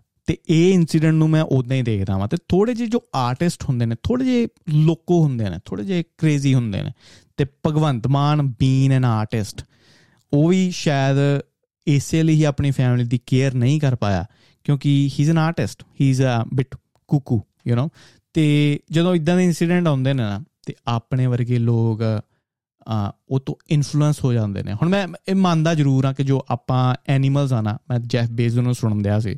ਬੜੀ ਵਧੀਆ ਉਹਨੇ ਗੱਲ ਕਹੀ ਕਿ ਆਪਾਂ ਸੋਸ਼ਲ ਐਨੀਮਲਸ ਆ। ਆਪਾਂ we are not truth seeking animals ਕਿ ਸੋਸ਼ਲੀ ਆਪਾਂ ਐਕਸੈਪਟੇਬਲ ਹੋਈਏ, ਉਹ ਸਾਡੇ ਲਈ ਬੜਾ ਇੰਪੋਰਟੈਂਟ ਹੈ ਤੇ ਸੋਸ਼ਲੀ ਐਕਸੈਪਟੇਬਲ ਹੋਣ ਵਾਸਤੇ ਆਪਾਂ ਪੋਲਿਟਿਕਸ ਖੇਡਦੇ ਆ। ਸੋਸ਼ਲੀ ਐਕਸੈਪਟੇਬਲ ਹੋਣ ਵਾਸਤੇ, ਆਪਾਂ ਕਦੀ ਕਦੀ ਨਾ ਕਦੀ ਕਿਸੇ ਦਾ ਮਨ ਪਰਚਾਵਾ ਕਰਨ ਵਾਸਤੇ ਝੂਠ ਵੀ ਉਹਨਾਂ ਨੂੰ ਬੋਲਦੇ ਆ। That's fine as long as ਉਹ ਬੰਦਾ ਸਾਨੂੰ ਐਕਸੈਪਟ ਕਰਦਾ। ਬਟ ਆਪਾਂ ਟਰੂਥ ਸੀਕਿੰਗ ਐਨੀਮਲਸ ਨਹੀਂ ਆ। ਅਗਰ ਮੈਂ ਅੱਜ ਸੱਚ ਬੋਲਣ ਲੱਪਾ ਨਾ, ਤੇ ਮੈਂ ਹੀ ਪਹਿਲਾ ਬੰਦਾ ਹੋਵਾਂਗਾ, ਜਿਹਦਾ ਘਰ ਸਾੜਤਾ ਜਾਏਗਾ। ਤੇ ਇਦਾਂ ਹੀ ਹੁੰਦਾ, ਜਿਹੜਾ ਬੰਦਾ ਵੀ ਸੱਚ ਬੋਲਣ ਦੀ ਕੋਸ਼ਿਸ਼ ਕਰਦਾ ਹੈ, ਉਹਦਾ, ਉਹਦੀ ਉਹਨੂੰ ਬਹੁਤ ਜ਼ਿਆਦਾ ਕੰਟਰੋਵਰਸੀਜ਼ ਦਾ ਜਾਂ ਬਹੁਤ ਜ਼ਿਆਦਾ ਉਹਨੂੰ ਕੰਡੈਮ ਕੀਤਾ ਜਾਂਦਾ ਬਟ ਅਗਰ ਕੋਈ ਸੋਸ਼ਲੀ ਬੜੀ ਐਕਸੈਪਟੇਬਲ ਗੱਲ ਕਰਦਾ, ਭਾਵੇਂ ਉਹ ਝੂਠ ਹੀ ਹੋਵੇ, ਉਹਨੂੰ ਆਪਾਂ ਤਾੜੀਆਂ ਮਾਰਦੇ ਆ ਕਿ ਯਾਰ ਬੜੀ ਵਧੀਆ ਗੱਲ ਇਹਨੇ ਕਹੀ। ਤੇ ਕਹਿਣ ਦਾ ਭਾਵ ਕਿ ਆਪਾਂ ਸੋਸ਼ਲ ਐਨੀਮਲਸ ਆ ਨਾ ਕਿ ਟਰੂਥ ਸੀਕਿੰਗ ਐਨੀਮਲਸ ਤੇ ਇਦਾਂ ਹੀ ਜਦੋਂ ਇਦਾਂ ਦੀਆਂ ਮੈਂ ਚੀਜ਼ਾਂ ਦੇਖਦਾ ਵਾਂ, ਤੇ ਉਹਨਾਂ 'ਚ ਕਿੰਨਾ ਪ੍ਰੋਪਗੈਂਡਾ ਹੁੰਦਾ ਹੈ, ਜਾਂ ਕਿੰਨੀ ਪੋਲਿਟਿਕਸ ਹੁੰਦੀ ਹੈ ਉਹ ਦੇਖ ਕੇ ਮੈਂ ਥੋੜਾ ਜਿਹਾ ਸੈਡ ਫੀਲ ਕਰਦਾ ਵਾਂ ਕਿ ਆਪਣੇ ਨੌਲੇਜ ਦੇ ਵਿੱਚ ਕਿੰਨਾ ਜ਼ਿਆਦਾ ਗੈਪ ਹੈ ਕਿ ਆਪਾਂ ਸ਼ਾਇਦ ਰੀਅਲ ਮੁੱਦਿਆਂ ਤੋਂ ਬਹੁਤ ਜ਼ਿਆਦਾ ਅਲੱਗ ਹੋ ਜਾਂਦੇ ਆ ਹੁਣ ਨੌਲੇਜ ਦੇ ਗੈਪ ਤੋਂ ਨਾ ਮੈਨੂੰ ਇੱਕ ਕਹਾਣੀ ਯਾਦ ਆਉਂਦੀ ਮੈਂ ਸੁਣਦਾ ਪਿਆ ਕੁਝ ਦਿਨ ਪਹਿਲਾਂ, ਕਿ ਜੋ ਕ੍ਰਿਸਟੋਫਰ ਕੋਲੰਬਸ ਸੀ ਨਾ, ਜਿਹਨੇ ਅਮਰੀਕਾ ਲੱਭਿਆ, ਤੇ ਉਹ ਅਮਰੀਕਾ ਦੇ ਵਿੱਚ ਜਦੋਂ ਜਰਨੀ ਕਰਨ ਦਿਆ ਸੀ, ਤੇ ਉਹਦੀਆਂ ਸਪਲਾਈਆਂ ਖਤਮ ਹੋ ਗਈਆਂ। ਖਾਣ ਪੀਣ ਦਾ ਜੋ ਸਮਾਨ ਸੀ, ਖਤਮ ਹੋ ਗਿਆ। ਤੇ ਉਹ ਇੰਡੀਅਨਸ ਕੋ ਗਿਆ। ਤੇ ਇੰਡੀਅਨਸ ਨੂੰ ਕਿਹਾ ਕਿ ਯਾਰ ਸਾਨੂੰ ਸਪਲਾਈ ਚਾਹੀਦੀ ਹੈ ਖਾਣੇ ਦੀ। ਤੇ ਇੰਡੀਅਨਸ ਨੇ ਕਿਹਾ ਕਿ ਯਾਰ ਇੰਡੀਅਨਸ ਨਾਟ ਆਪਣੇ ਵਾਲੇ ਇੰਡੀਅਨਸ ਜੋ ਅਮਰੀਕਾ ਦੇ ਰੈੱਡ ਇੰਡੀਅਨਸ ਨੇ ਉਹਨਾਂ ਨੂੰ। ਤੇ ਇੰਡੀਅਨਸ ਨੇ ਕਿਹਾ ਕਿ ਯਾਰ ਸਾਡੇ ਕੋਲ ਓਨੀ ਹੀ ਸਪਲਾਈ ਹੈ ਕਿ ਜੋ ਸਾਡੇ ਵਾਸਤੇ ਇਨਫ ਹੈ ਸਾਡੇ ਕੋਲ ਐਕਸਟਰਾ ਸਪਲਾਈ ਨਹੀਂ। ਅਗਰ ਐਕਸਟਰਾ ਸਪਲਾਈ ਹੁੰਦੀ ਤਾਂ ਜ਼ਰੂਰ ਅਸੀਂ ਤੈਨੂੰ ਦਿੰਦੇ। ਹੁਣ ਕੋਲੰਬਸ ਕੋ ਨੌਲੇਜ ਸੀ, ਠੀਕ ਹੈ ਤੇ ਉਹਨਾਂ ਕੋ ਆਈ ਥਿੰਕ ਲੂਨਰ ਜਾਂ ਕੈਲੰਡਰ ਦੀ ਨੌਲੇਜ ਸੀ, ਤੇ ਉਹਨੂੰ ਪਤਾ ਸੀ ਕਿ ਗ੍ਰੈਂਡ ਲੱਗਣ ਵਾਲਾ। ਤੇ ਕੋਲੰਬਸ ਕਹਿੰਦਾ ਇੰਡੀਅਨਸ ਨੂੰ ਕਿ ਜੇ ਤੁਸੀਂ ਮੈਨੂੰ ਸਪਲਾਈਜ਼ ਨਹੀਂ ਦਿੱਤੀਆਂ, ਤੇ ਸਾਡਾ ਰੱਬ ਤੁਹਾਡੇ ਤੋਂ ਨਾਰਾਜ਼ ਹੋ ਜਾਏਗਾ ਤੇ ਮੂਨ ਨੂੰ ਲੁਕੋ ਲਿਆ ਜਾਏਗਾ। ਹੁਣ ਉਹਨੂੰ ਪਤਾ ਸੀ ਜੀ, ਅੱਜ ਗ੍ਰਹਿਣ ਲੱਗਣਾ। ਤੇ ਇੰਡੀਅਨ ਨੇ ਕਿਹਾ, ਯਾਰ ਐਵੇਂ ਗੱਲਾਂ ਮਾਰਦਾ ਇਹਨਾਂ ਦੇ ਇਹਨਾਂ ਦੇ ਰੱਬ ਦੇ ਵਿੱਚ ਕਿੰਨੀ ਜ਼ਿਆਦਾ, ਕਿੰਨੀ ਕੁ ਪਾਵਰ ਹੈ ਕਿ ਮੂਨ ਨੂੰ ਲੁਕੋ ਲੈ ਠੀਕ ਹੈ, ਰਾਤ ਹੋਈ, ਗ੍ਰਹਿਣ ਲੱਗਿਆ, ਅੱਧਾ ਜੋ ਮੂਨ ਸੀ, ਉਹ ਲੁਕ ਗਿਆ। ਤੇ ਬੜੇ ਹੈਰਾਨ ਹੋਏ ਇੰਡੀਅਨਸ। ਇੰਡੀਅਨਸ ਡਰ ਗਏ ਤੇ ਕੋਲੰਬਸ ਕੋ ਗਏ ਕਿ ਯਾਰ ਜੋ ਵੀ ਤੈਨੂੰ ਚਾਹੀਦਾ ਅਸੀਂ ਦਵਾਂਗੇ ਬਟ ਆਪਣੇ ਰੱਬ ਨੂੰ ਕਹਿ ਕਿ ਇਦਾਂ ਨਾ ਕੀਤਾ ਜਾਏ ਸਾਡੇ ਨਾਲ। ਤੇ ਠੀਕ ਹੈ, ਉਹਨਾਂ ਨੇ ਸਾਰੀ ਸਪਲਾਈ ਕੋਲੰਬਸ ਨੂੰ ਦਿੱਤੀ। ਤੇ ਜਦੋਂ ਗ੍ਰੈਂਡ ਖਤਮ ਹੋਇਆ ਤੇ ਕੋਲੰਬਸ ਨੇ ਕਿਹਾ ਕਿ ਹਾਂ, ਦੇਖਿਆ, ਤੁਸੀਂ ਸਾਨੂੰ ਸਪਲਾਈਆਂ ਦਿੱਤੀਆਂ ਸੀ, ਇਸ ਦੀ ਸਾਡੇ ਰੱਬ ਨੇ ਤੁਹਾਨੂੰ ਮਾਫ ਕਰਤਾ। ਹੁਣ ਫ਼ਰਕ ਇਹੀ ਹੈ ਕਿ ਉਹਨਾਂ ਕੋ ਨੌਲੇਜ ਇੰਨੀ ਨਹੀਂ ਸੀ। ਉਹਨਾਂ ਨੂੰ ਵੀ ਪਤਾ ਕੀ ਹੁੰਦਾ ਪਿਆ। ਉਹਨਾਂ ਦਾ ਇੱਕ ਜੋ ਛੋਟੀ ਜੀ ਲਾਈਫ ਉਹਨਾਂ ਵਿੱਚ ਉਹ ਬਿਜ਼ੀ ਸੀ। ਤੇ ਕਹਿਣ ਦਾ ਮੇਰਾ ਭਾਵ ਕਿ ਨੌਲੇਜ ਦੇ ਗੈਪ ਹੋਣ ਕਾਰਨ ਉਹਨਾਂ ਨੂੰ ਮੈਨੂਪੂਲੇਟ ਕਰ ਲਿਆ ਗਿਆ। ਹੁਣ ਇਦਾਂ ਹੀ ਜਦੋਂ ਇੱਕ ਭੋਲੇ ਭਾਲੇ ਲੋਕਾਂ ਦੀ ਗੱਲ ਆਉਂਦੀ ਹੈ, ਆਪਣੇ ਪਿੰਡਾਂ ਦੇ ਲੋਕਾਂ ਦੀ ਗੱਲ ਆਉਂਦੀ ਹੈ, ਜੋ ਜ਼ਿਆਦਾ ਐਜੂਕੇਟਿਡ ਨਹੀਂ ਤੇ ਨਾ ਹੀ ਕੋਈ ਕੋਸ਼ਿਸ਼ ਕਰਦਾ ਉਹਨਾਂ ਨੂੰ ਐਜੂਕੇਟ ਕਰਨ ਦੀ, ਨਾ ਹੀ ਕੋਈ ਕੋਸ਼ਿਸ਼ ਕਰਦਾ ਉਹਨਾਂ ਨੂੰ ਦੱਸਣ ਦੀ ਕਿ ਯਾਰ ਇਕਨੋਮਿਕਸ ਕਿੱਦਾਂ ਕੰਮ ਕਰਦੀ ਹੈ ਜਾਂ ਪੈਸੇ ਕਿੱਦਾਂ ਕੰਮ ਕਰਦੇ ਨੇ ਪੋਲਿਟਿਕਸ ਕਿੱਦਾਂ ਕੰਮ ਕਰਦੀ ਹੈ, ਅਗਰ ਲੀਡਰ ਕੋਈ ਆਏਗਾ, ਉਹ ਕਿਸ ਤਰ੍ਹਾਂ ਸਾਡੀ ਹੈਲਪ ਕਰ ਸਕਦਾ, ਕਿੱਦਾਂ ਤੁਸੀਂ ਆਪਣੇ ਇਸ਼ੂ ਉਹਨਾਂ ਕੋਲ ਲੈ ਕੇ ਜਾਵਾਂਗੇ, ਲੈ ਕੇ ਜਾਓਗੇ। ਹੁਣ ਜਦੋਂ ਪੰਚਾਇਤ ਦੇ ਵਿੱਚ ਜਾਂ ਪੰਚਾਇਤੀ ਚੋਣਾਂ ਵੀ ਹੁੰਦੀਆਂ ਨੇ, ਆਪਾਂ ਕੋਈ ਇਸ਼ੂਜ਼ ਦੇ ਉੱਤੇ ਚੋਣਾਂ ਨਹੀਂ ਹੁੰਦੀਆਂ। ਹੁੰਦਾ ਕਿ ਕਿਹੜਾ ਬੰਦਾ ਜ਼ਿਆਦਾ ਪਪੂਲਰ ਹੈ ਜਾਂ ਕਿਹੜਾ ਬੰਦਾ ਸਾਰਿਆਂ ਦੇ ਨਾਲ ਜ਼ਿਆਦਾ ਸੋਸ਼ਲੀ ਐਕਸੈਪਟੇਬਲ ਹੈ। ਨਾ ਕਿ ਕੌਣ ਸਾਡੇ ਇਸ਼ੂਜ਼ ਰਿਜ਼ੋਲਵ ਕਰੇਗਾ। ਇਦਾਂ ਦੀਆਂ ਚੀਜ਼ਾਂ ਬਹੁਤ ਘੱਟ ਹੁੰਦੀਆਂ। ਬਟ ਅਗਰ ਇਹ ਨੌਲੇਜ ਲੋਕਾਂ ਕੋ ਆਏਗੀ ਜਾਂ ਕੋਈ ਨਾ ਕੋਈ ਉਹਨਾਂ ਨੂੰ ਦੱਸਣ ਵਾਲਾ ਹੋਏਗਾ ਕਿ ਯਾਰ ਇਸ ਤਰੀਕੇ ਦੇ ਨਾਲ ਤੁਸੀਂ ਆਪਣੇ ਲੀਡਰਸ ਨੂੰ ਚੂਜ਼ ਕਰ ਸਕਦੇ ਹੋ ਜਾਂ ਯੂਜ਼ ਕਰ ਸਕਦੇ ਹੋ ਕਿ ਕਿੱਦਾਂ ਤੁਸੀਂ ਉਹਨਾਂ ਕੋ ਆਪਣੇ ਕੰਮ ਕਰਵਾ ਸਕਦੇ ਹੋ ਐਕਸੈਪਟੇਬਲ ਕੰਮ, ਨਾ ਕਿ ਨਾ ਕਿ ਪੁੱਟੇ ਸਿੱਧੇ ਕੰਮ, ਕਿ ਕਿੱਦਾਂ ਤੁਸੀਂ ਆਪਣੇ ਕੰਮ, ਪਿੰਡਾਂ ਦੇ ਕੰਮ, ਆਪਣੇ ਸ਼ਹਿਰਾਂ ਦੇ ਕੰਮ ਆਪਣੇ ਲੀਡਰਸ ਤੋਂ ਕਰਵਾ ਸਕਦੇ ਹੋ। ਤੇ ਸ਼ਾਇਦ ਉਦੋਂ ਲੋਕਾਂ ਦੀ ਨੌਲੇਜ ਦੇ ਵਿੱਚ ਵਾਧਾ ਹੋਏਗਾ ਤੇ ਲੋਕੀ ਇਹ ਚੀਜ਼ ਨੂੰ ਯੂਟਿਲਾਈਜ਼ ਵੀ ਕਰ ਸਕਦੇ ਨੇ। ਬਟ ਜਿੱਦਾਂ ਮੈਂ ਕਿਹਾ, ਆਪਣੇ ਲੋਕ ਬਹੁਤ ਭੋਲੇ ਨੇ ਤੇ ਨੌਲੇਜ ਦੇ ਵਿੱਚ ਬਹੁਤ ਜ਼ਿਆਦਾ ਗੈਪ ਹੈ। ਤੇ ਹੁਣ ਮੈਂ ਇਹ ਨਹੀਂ ਕਹਿੰਦਾ ਪਿਆ ਕਿ ਆਪ ਇਸ ਪਰਫੈਕਟ ਮੈਂ ਪਹਿਲਾਂ ਵੀ ਕਿਹਾ ਕਿ ਆਪ ਨਵੀਂ ਪਾਰਟੀ ਹੈ ਤੇ ਨਵੇਂ ਇੱਕ ਟ੍ਰੈਡੀਸ਼ਨ ਨੂੰ ਸੈੱਟ ਕਰਨਾ ਜਾਂ ਕਲਚਰ ਨੂੰ ਸੈੱਟ ਕਰਨਾ ਬਹੁਤ ਜ਼ਿਆਦਾ ਟਾਈਮ ਲੱਗਦਾ ਉਹਦੇ ਵਿੱਚ ਤੇ ਬਹੁਤ ਜ਼ਿਆਦਾ ਮਿਹਨਤ ਵੀ ਲੱਗਦੀ ਹੈ ਤੇ ਆਪ ਕੋ ਇੰਦਾ ਦਾ ਇਨਫਰਾਸਟ੍ਰਕਚਰ ਨਹੀਂ ਹੈ, ਠੀਕ ਹੈ? ਤੇ ਹੁਣ ਮੇਰੇ ਲਈ ਆਪ ਜਾਂ ਭਗਵੰਤ ਮਾਨ ਕੀ ਰਿਪਰੈਜ਼ੈਂਟ ਕਰਦਾ ਜਦੋਂ ਵੀ ਮੈਂ ਪਿੰਡ ਦੇ ਵਿੱਚ ਸੀ ਨਾ ਤੇ ਅਕਾਲੀ ਹਰਨੇ ਤੇ ਕਾਂਗਰਸ ਆਏ ਨੇ। ਕਾਂਗਰਸ ਹਰਨੀ ਤੇ ਅਕਾਲੀ ਆਏ ਨੇ। ਤੇ ਮੈਂ, ਮੈਨੂੰ ਯਾਦ ਹੈ, ਮੈਂ ਆਪਣੇ ਫਾਦਰ ਸਾਹਿਬ ਨਾਲ ਗੱਲ ਕਰਨੇ ਮੈਂ ਕਿਹਾ, ਪਾਪਾ ਜੀ, ਗੱਲ ਤੇ ਕੋਈ ਹੁੰਦੀ ਨਹੀਂ। ਕਿ ਇੱਕ ਵਾਰੀ ਉਹ ਆ ਜਾਂਦੇ ਨੇ, ਇੱਕ ਵਾਰੀ ਇਹ ਆ ਜਾਂਦੇ ਨੇ। ਤੇ ਫਾਦਰ ਸਾਹਿਬ ਕਹਿੰਦੇ ਕਿ, ਹਾਂ ਇਦਾਂ ਹੀ ਚੱਲਦਾ ਪੋਲਿਟਿਕਸ ਇਦਾਂ ਹੀ ਚੱਲਦੀ ਹੈ। ਤੇ ਮੈਨੂੰ ਲੱਗਦਾ ਸੀ ਕਿ ਇਹ ਲੂਪ ਹੈ ਇਦਾਂ ਹੀ ਚੱਲਦਾ ਰਹਿਣਾ ਕੋਈ ਇੰਪਰੂਵਮੈਂਟ ਨਹੀਂ, ਇੱਕ ਵਾਰੀ ਉਹ ਜਿੱਤ ਗਏ, ਉਹ ਤੋਂ ਤੰਗ ਹੈ ਤੂੰ ਉਹ ਜਿੱਤ ਗਏ। ਦੈਟਸ ਇਟ ਬਟ ਜਦੋਂ ਆਪ ਆਈ ਨਾ, ਇੱਕ ਸ਼ੌਕ ਲੱਗਾ ਸਿਸਟਮ ਨੂੰ।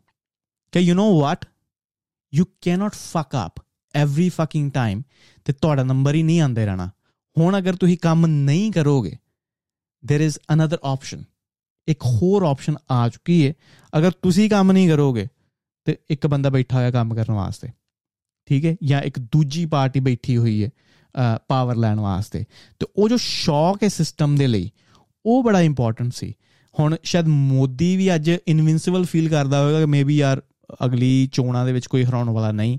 ਬਟ ਜਦੋਂ ਲੋਕੀ ਕੰਫਰਟੇਬਲ ਹੋ ਜਾਂਦੇ ਨੇ ਨਾ, ਉਦੋਂ ਇੱਕ ਪਾਵਰ ਗ੍ਰੈਬ ਹੁੰਦਾ ਜਾਂ ਪਾਵਰ ਵੈਕਿਊਮ ਕ੍ਰੀਏਟ ਹੋ ਜਾਂਦਾ। ਫਿਰ ਇੱਕ ਨਵੀਂ ਪਾਰਟੀ ਦੀ ਓਪਰਚ्युनिटी ਹੁੰਦੀ ਹੈ। ਜਿੱਦਾਂ ਸ਼ੀਲਾ ਦੀਕਸ਼ਿਤ ਸੀ ਆਈ ਥਿੰਕ ਆਪ ਤੋਂ ਪਹਿਲਾਂ, ਜੋ ਕਾਫੀ ਟਾਈਮ ਤੋਂ ਨਹੀਂ ਸੀ ਹਰੀ, ਬਹੁਤ ਟਾਈਮ ਤੋਂ ਨਹੀਂ ਸੀ ਹਰੀ, ਤੇ ਉਹਨੂੰ ਲੱਗਦਾ ਸੀ ਕਿ ਯਾਰ ਉਹ ਹਾਰ ਹੀ ਨਹੀਂ ਸਕਦੀ।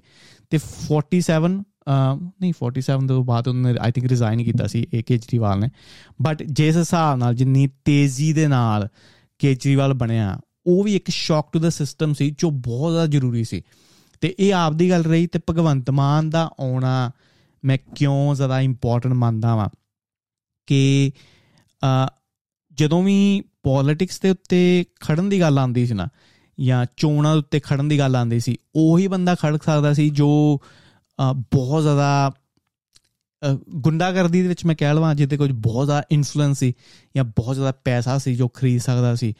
ਬਟ ਭਗਵੰਤ ਮਾਨ, ਹੁਣ ਠੀਕ ਹੈ, ਆਪਾਂ ਕਹਿ ਸਕਦੇ ਹਾਂ ਕਿ ਯਾਰ ਉਹ ਪਹਿਲੋਂ ਵੀ ਬਹੁਤ ਫੇਮਸ ਸੀ। ਬਟ ਇੱਕ ਅਲੱਗ ਕਹਿ ਲਵਾਂ ਕਿ ਇੰਡਸਟਰੀ ਦੇ ਵਿੱਚੋਂ ਇੱਕ ਬੰਦਾ ਆਇਆ, ਜਿਹਦੇ ਕੋ ਕੋਈ ਵੀ ਐਕਸਪੀਰੀਅੰਸ ਨਹੀਂ ਸੀ ਪੋਲਿਟਿਕਸ ਦਾ, ਉਹ ਬੰਦੇ ਦਾ ਆਣਾ ਆਈ ਥਿੰਕ ਉਹ ਦੈਟ ਵਾਸ ਦਾ ਪੁਆਇੰਟ ਕਿ ਇੱਕ ਨਾਨ ਪੋਲਿਟੀਕਲ ਬੰਦਾ, ਇੱਕ ਨਾਨ ਪੋਲਿਟੀਕਲ ਫੈਮਿਲੀ ਦੇ ਵਿੱਚੋਂ ਕੋਈ ਬੰਦਾ ਆ ਸਕਦਾ ਹੈ, ਵੋਟਾਂ ਵਿੱਚ ਖੜ ਸਕਦਾ ਹੈ ਤੇ ਜਿੱਤ ਵੀ ਸਕਦਾ ਹੈ। ਤੇ ਆਈ ਥਿੰਕ ਹੋਪ ਬਹੁਤ ਜ਼ਿਆਦਾ ਲੋਕਾਂ ਨੂੰ ਹੁਣ ਮਿਲੇਗੀ ਕਿ ਜੋ ਲੋਕੀ ਕਹਿੰਦੇ ਸੀ ਯਾਰ ਡਾਕਟਰ ਹੀ ਬਣਨਾ ਹੈ ਜਾਂ ਕ੍ਰਿਕਟਰ ਹੀ ਬਣਨਾ ਹੈ ਜਾਂ ਸਿੰਗਰ ਹੀ ਬਣਨਾ ਹੈ ਮੇਬੀ ਮੇਬੀ ਮੈਂ ਇਹ ਨਹੀਂ ਕਹਾਂ ਕਿ ਹੁਣ ਬਹੁਤ ਜ਼ਿਆਦਾ ਚਾਂਸਸ ਨੇ ਲੋਕਾਂ ਦੇ ਆਉਣ ਦੇ ਬਟ ਇੱਕ ਇੱਕ ਡੋਰ ਜੋ ਓਪਨ ਹੋਇਆ ਕਿ maybe now people can think ਜਾਂ ਬੱਚੇ ਸੋ ਸਕਦੇ ਨੇ ਕਿ ਯਾਰ ਅਗਰ ਮੈਂ ਮੂਵੀਜ਼ ਦੇ ਵਿੱਚ ਵੀ ਜਾਣਾ ਵਾਂ there is a still a chance ਕਿ ਮੈਂ ਸੀਐਮ ਬਣ ਸਕਦਾ ਵਾਂ ਕਿਉਂਕਿ ਭਗਵੰਤ ਮਾਨ ਉਦਾਂ ਦੀ ਹੀ ਟ੍ਰੈਜੈਕਟਰੀ ਤੋਂ ਆਉਂਦਾ ਤੇ ਉਹ ਇੱਕ ਬੜਾ ਸਿਗਨੀਫੀਕੈਂਟ ਰੋਲ ਮੈਂ ਮੰਨਦਾ ਵਾਂ ਕਿ ਭਗਵੰਤ ਮਾਨ ਦਾ ਪਾਵਰ ਦੇ ਵਿੱਚ ਆਉਣਾ ਜੋ ਸਿਗਨੀਫਾਈ ਕਰਦਾ ਤੇ ਇਹ ਇਦਾਂ ਮੈਂ ਮੰਨਦਾ ਵਾਂ ਆਪ ਨੂੰ ਤੇ ਇਦਾਂ ਮੈਂ ਦੇਖਦਾ ਵਾਂ ਭਗਵੰਤ ਮਾਨ ਨੂੰ ਤੇ ਐਂਡ 'ਚ ਕਨਕਲੂਜਨ ਇਹੀ ਹੈ ਕਿ ਯੈਸ ਫੈਮਿਲੀ 'ਚ ਇਸ਼ੂਜ਼ ਹੁੰਦੇ ਨੇ। ਪਹਿਲੀ ਗੱਲ ਤੇ ਸੀਰਤ ਮਾਂ ਨੂੰ ਉਹ ਚੀਜ਼ ਫੈਮਿਲੀ ਦੇ ਵਿੱਚ ਹੀ ਰੱਖਣੀ ਚਾਹੀਦੀ ਸੀ but she is young she doesn't have much experience in life ਤੇ ਉਹਨੂੰ ਨਹੀਂ ਪਤਾ ਉਹਨੂੰ ਸ਼ਾਇਦ ਹੁਣ ਵੀ ਪਤਾ ਨਹੀਂ ਹੋਏਗਾ ਕਿ ਉਹਨੇ ਕੀ ਕੀਤਾ ਇਹ ਚੀਜ਼ ਕਰਕੇ। ਮੇਬੀ 10 20 ਸਾਲ ਬਾਅਦ ਜਦੋਂ ਸਿਆਣੀ ਹੋਈ, ਉਹਨੂੰ ਥੋੜਾ ਰੀਅਲਾਈਜ਼ ਹੋਏਗਾ, ਯਾਰ ਆਈ ਡਿਡ ਫੱਕ ਅਪ ਤੇ ਇੱਕ ਹੋਰ ਮੈਂ ਤੁੱਕ ਦਿੱਤੀ ਸੀ, ਇੱਕ ਲੌਜੀਕ ਦਿੱਤਾ ਸੀ ਕਿ ਅਗਰ ਵੀਡੀਓ ਦੇ ਆਣ ਨਾਲ ਇਦਾਂ ਫੀਲ ਹੁੰਦਾ ਕਿ ਯਾਰ ਮੇਬੀ ਭਗਵੰਤ ਮਾਨ ਕੰਪੀਟੈਂਟ ਨਹੀਂ, ਭਗਵੰਤ ਮਾਨ ਨੂੰ ਜੌਬ ਨਹੀਂ ਕਰ ਸਕਦਾ, ਤੇ ਉਸ ਲੌਜੀਕ ਦੇ ਹਿਸਾਬ ਨਾਲ ਜਿੰਨੀਆਂ ਵੀ ਪਾਰਟੀਆਂ ਪਹਿਲੋਂ ਆਈਆਂ ਨੇ, ਉਹਨਾਂ ਦੀ ਫੈਮਿਲੀ ਤੇ ਪਰਫੈਕਟ ਸੀ, ਉਸ ਹਿਸਾਬ ਨਾਲ ਉਹਨਾਂ ਦੇ ਰਾਜ ਵੀ ਪਰਫੈਕਟ ਹੋਣੇ ਚਾਹੀਦੇ ਸੀ, ਤੇ ਲੌਜੀਕ ਕੋਈ ਸੈਂਸ ਨਹੀਂ ਬਣਦੀ। ਤੇ ਜਿੱਦਾਂ ਈਲਨ ਮਸਕ ਦਾ ਜੋ ਰੀਸੈਂਟ ਇੰਟਰਵਿਊ ਤੁਸੀਂ ਦੇਖਿਆ ਹੋਵੇਗਾ ਜਿੱਦੇ ਚ ਉਹ ਕਹਿੰਦਾ ਕਿ go fuck yourself fantastic interview ਪਹਿਲੀ ਗੱਲ ਤੇ ਉਹ ਇੰਟਰਵਿਊ ਨੂੰ ਜਰੂਰ ਦੇਖਿਓ ਕਿ ਉਹ ਕਿਦਾਂ ਸੋਚਦਾ ਤੇ ਉਹਨੇ ਵੀ ਇਹੀ ਚੀਜ਼ ਕਹੀ ਕਿ ਮੇਰੀ ਓਪੀਨੀਅਨ ਕਿਉਂ ਤੁਹਾਨੂੰ ਮੈਟਰ ਕਰਦੀਆਂ ਨੇ? ਕਿ ਮੈਂ ਜਿੱਦਾਂ ਚਾਹੁੰਦਾ ਵਾਂ, ਮੈਂ ਸੋਚਾਂਗਾ ਤੇ ਮੈਂ ਸੋਚਦਾ ਰਵਾਂਗਾ। ਕਹਿੰਦਾ ਕਿ ਮੇਰੀਆਂ ਦੋ ਕੰਪਨੀਆਂ ਨੇ ਟੈਸਲਾ ਤੇ ਸਪੇਸਐਕਸ ਜੋ ਇਸ ਟਾਈਮ ਬਹੁਤ ਜ਼ਿਆਦਾ ਚੱਲਣ ਦਈ ਹੈ। ਤੁਸੀਂ ਮੈਨੂੰ ਦੇਖ ਕੇ ਮੇਰੀ ਕੰਪਨੀ ਦੀ ਪਰਫਾਰਮੈਂਸ ਨਹੀਂ ਦੇਖਣੀ। ਤੁਸੀਂ ਦੇਖਣਾ ਕਿ ਉਹ ਟੈਸਲਾ ਕੰਪਨੀ ਗੱਡੀਆਂ ਕਿੰਨੀ ਬਣਾਉਂਦੀ ਪਈ ਹੈ ਜਾਂ ਕਿੰਨੀ ਰਫ਼ਤਾਰ ਨਾਲ ਉਹਦੀ ਕੁਆਲਿਟੀ ਕਿੰਨੀ ਵਧੀਆ ਹੈ। ਤੁਹਾਡੀ ਸੋਚਣੀ ਬਸ ਉੱਥੋਂ ਤੱਕ ਰਹਿਣੀ ਚਾਹੀਦੀ ਹੈ ਕਿ ਮੈਂ ਆਪਣੀ ਪਰਸਨਲ ਲਾਈਫ ਦੇ ਵਿੱਚ ਕੀ ਕਰਨਾ ਹੈ ਡਸਨਟ ਮੈਟਰ ਕਿਦਾਂ ਮੈਂ ਜਹਾਜ਼ ਚਲਾਏ ਸੌਰੀ ਰਾਕਟ ਚਲਾਏ, ਉਹ ਹਜੇ ਵੀ ਚੱਲਣ ਦੇ ਨੇ। ਇੰਟਰਨੈਟ ਸਟਾਰਲਿੰਕ ਹਜੇ ਵੀ ਚੱਲਣ ਦਿਆ ਅਗਰ ਉਹਦੀ ਕੁਆਲਿਟੀ ਸਹੀ ਨਹੀਂ, ਤੁਸੀਂ ਉੱਤੇ ਮੈਨੂੰ ਜੱਜ ਕਰੋ। ਨਾ ਕਿ ਮੇਰੀ ਪਰਸਨਲ ਲਾਈਫ ਤੇ। ਤੇ ਉਦਾਂ ਹੀ ਮੈਂ ਫੀਲ ਕਰਦਾ ਵਾਂ ਕਿ ਜੋ ਭਗਵੰਤ ਮਾਨ ਦੀ ਪਰਸਨਲ ਲਾਈਫ ਹੈ ਆਈ ਡੋਨਟ ਗਿਵ ਅ ਫੱਕ ਮੈਨ ਮੈਨੂੰ ਮੈਟਰ ਨਹੀਂ ਕਰਦਾ ਕਿ ਪਰਸਨਲ ਲਾਈਫ ਚ ਉਹਨੇ ਪਾਸ ਦੇ ਵਿੱਚ ਕੀ ਕੀਤਾ। ਡਸਨਟ ਮੈਟਰ ਉਹਦੀ ਫੈਮਿਲੀ ਦੇ ਨਾਲ ਕਿਦਾਂ ਰਿਲੇਸ਼ਨਸ਼ਿਪ ਨੇ ਡਸਨਟ ਮੈਟਰ ਉਹਦੀ ਜੌਬ ਹੈ ਪੰਜਾਬ ਦੇ ਉੱਤੇ ਕੰਮ ਕਰਨਾ, ਪੰਜਾਬ ਦੇ ਵਿੱਚ ਜੌਬਸ ਕ੍ਰੀਏਟ ਕਰਨਾ, ਪੰਜਾਬ ਨੂੰ ਸੁਧਾਰਨਾ, ਪੰਜਾਬ ਦੇ ਲੋਕਾਂ ਦੀ ਨੂੰ ਜ਼ਿਆਦਾ ਸਹੂਲਤਾਂ ਦੇਣਾ। ਅਗਰ ਉਹ ਚਲੋ ਕੰਪਲੀਟ ਤਾਂ ਨਹੀਂ ਕੀਤਾ। ਅਗਰ ਉਹ ਡਾਇਰੈਕਸ਼ਨ ਵੱਲੋਂ ਜਾਂਦਾ ਵੀ ਪਿਆ ਨਾ ਸਟੈਪ ਲੈਂਦਾ ਵੀ ਪਿਆ, ਤੇ ਕਿਸੇ ਨਾਲ ਮੈਂ ਗੱਲ ਕਰਨ ਦੇ ਆ ਸੀ, ਕਹਿੰਦੇ ਕਰਪਸ਼ਨ ਤੇ ਬੜੀ ਜ਼ਿਆਦਾ ਖਿੱਚ ਪੈ ਗਈ ਹੈ ਆਪ ਦੀ ਸਰਕਾਰ ਦੇ ਵਿੱਚ, ਕਿ ਪਹਿਲੋਂ ਸ਼ਾਇਦ ਤੁਹਾਨੂੰ ਪੈਸੇ ਕਿਤੇ ਨਾ ਕਿਤੇ ਦੇਣੇ ਪੈਂਦੇ ਸੀ ਕੁਝ ਕੰਮ ਕਰਾਉਣ ਵਾਸਤੇ ਬਟ ਅੱਜ ਦੇ ਟਾਈਮ ਬਹੁਤ ਜ਼ਿਆਦਾ ਡਰ ਹੈ ਕਿ ਗੱਲ ਉੱਪਰ ਤੱਕ ਬਹੁਤ ਜਲਦੀ ਪਹੁੰਚਦੀ ਹੈ ਤਾਂ ਆਈ ਥਿੰਕ ਇਹੀ ਚੀਜ਼ ਆਪ ਦੀ ਇੱਕ ਪੋਜ਼ਿਟਿਵ ਚੀਜ਼ ਕਹਿ ਲਈਏ, ਕਿ ਐਟ ਲੀਸਟ ਵਧੀਆ ਡਾਇਰੈਕਸ਼ਨ ਵੱਲ ਸਟੈਪ ਲੈਣੇ ਸ਼ੁਰੂ ਹੋ ਗਏ ਨੇ। ਟਾਈਮ ਭਾਵੇਂ ਜ਼ਰੂਰ ਲੱਗੇਗਾ ਬਟ ਦਿਸ ਸਰਕਾਰ ਆਪ ਦੀ ਸਰਕਾਰ ਇਜ਼ ਵੇ ਬੈਟਰ ਜੋ ਪਹਿਲੋਂ ਸੀ। ਹਾਂ, ਕੰਮ ਹੋ ਸਕਦਾ ਹੈ ਗੁੰਡਾਗਰਦੀ ਦੇ ਉੱਤੇ, ਕੰਮ ਹੋ ਸਕਦਾ ਹੈ ਡਰੱਗਸ ਦੇ ਉੱਤੇ, ਤੇ ਇੱਥੇ ਆਉਂਦੇ ਨੇ ਬਹੁਤ ਜ਼ਿਆਦਾ ਕਨਫਲਿਕਟ ਆਫ ਇੰਟਰਸਟ ਕਿ ਬਹੁਤ ਜ਼ਿਆਦਾ ਇੰਡਸਟਰੀਜ਼ ਮਿੰਗਲਡ ਅਪ ਹੁੰਦੀਆਂ। ਕਿ ਮੇਬੀ ਇੱਕਦਮ ਡਿਸੀਜਨ ਲੈਣਾ maybe it's not possible but I don't know ਕਿ ਨੋਬਡੀ ਇਜ਼ ਕਰਪਸ਼ਨ ਫ੍ਰੀ ਕਿਤੇ ਨਾ ਕਿਤੇ ਕਰਪਸ਼ਨ ਇੱਥੇ ਵੀ ਹੋਏਗੀ, ਇਸੇ ਪਾਰਟੀ ਦੇ ਵਿੱਚ ਵੀ। ਬਟ ਅਗਰ ਮੈਂ ਓਵਰਆਲ ਦੇਖਾਂ ਇਟਸ ਨਾਟ ਦੈਟ ਬੈਡ ਠੀਕ ਹੈ? ਤੇ ਇਹ ਸੀ ਅੱਜ ਦਾ ਐਪੀਸੋਡ ਹੋਪਫੁਲੀ ਸਾਰਿਆਂ ਨੂੰ ਵਧੀਆ ਲੱਗਿਆ ਹੋਵੇਗਾ। ਲਾਈਕ ਸ਼ੇਅਰ ਤੇ ਸਬਸਕ੍ਰਾਈਬ ਆਪਾਂ ਹੋਰ ਗੱਲਾਂ ਬਾਤਾਂ ਕਰਦੇ ਰਾਂਗੇ ਹੁਣ ਮਿਲਦੇ ਹਾਂ ਆਪਾਂ ਅਗਲੇ ਐਪੀਸੋਡ ਦੇ ਵਿੱਚ। ਮੈਂ ਤੁਹਾਡਾ ਆਪਣਾ ਕਾਕਾ ਬੱਲੀ, ਨਾਮ ਰਗਵਿੰਦੀਪ ਸਿੰਘ। ਸਤਿ ਸ਼੍ਰੀ ਅਕਾਲ। Thank you.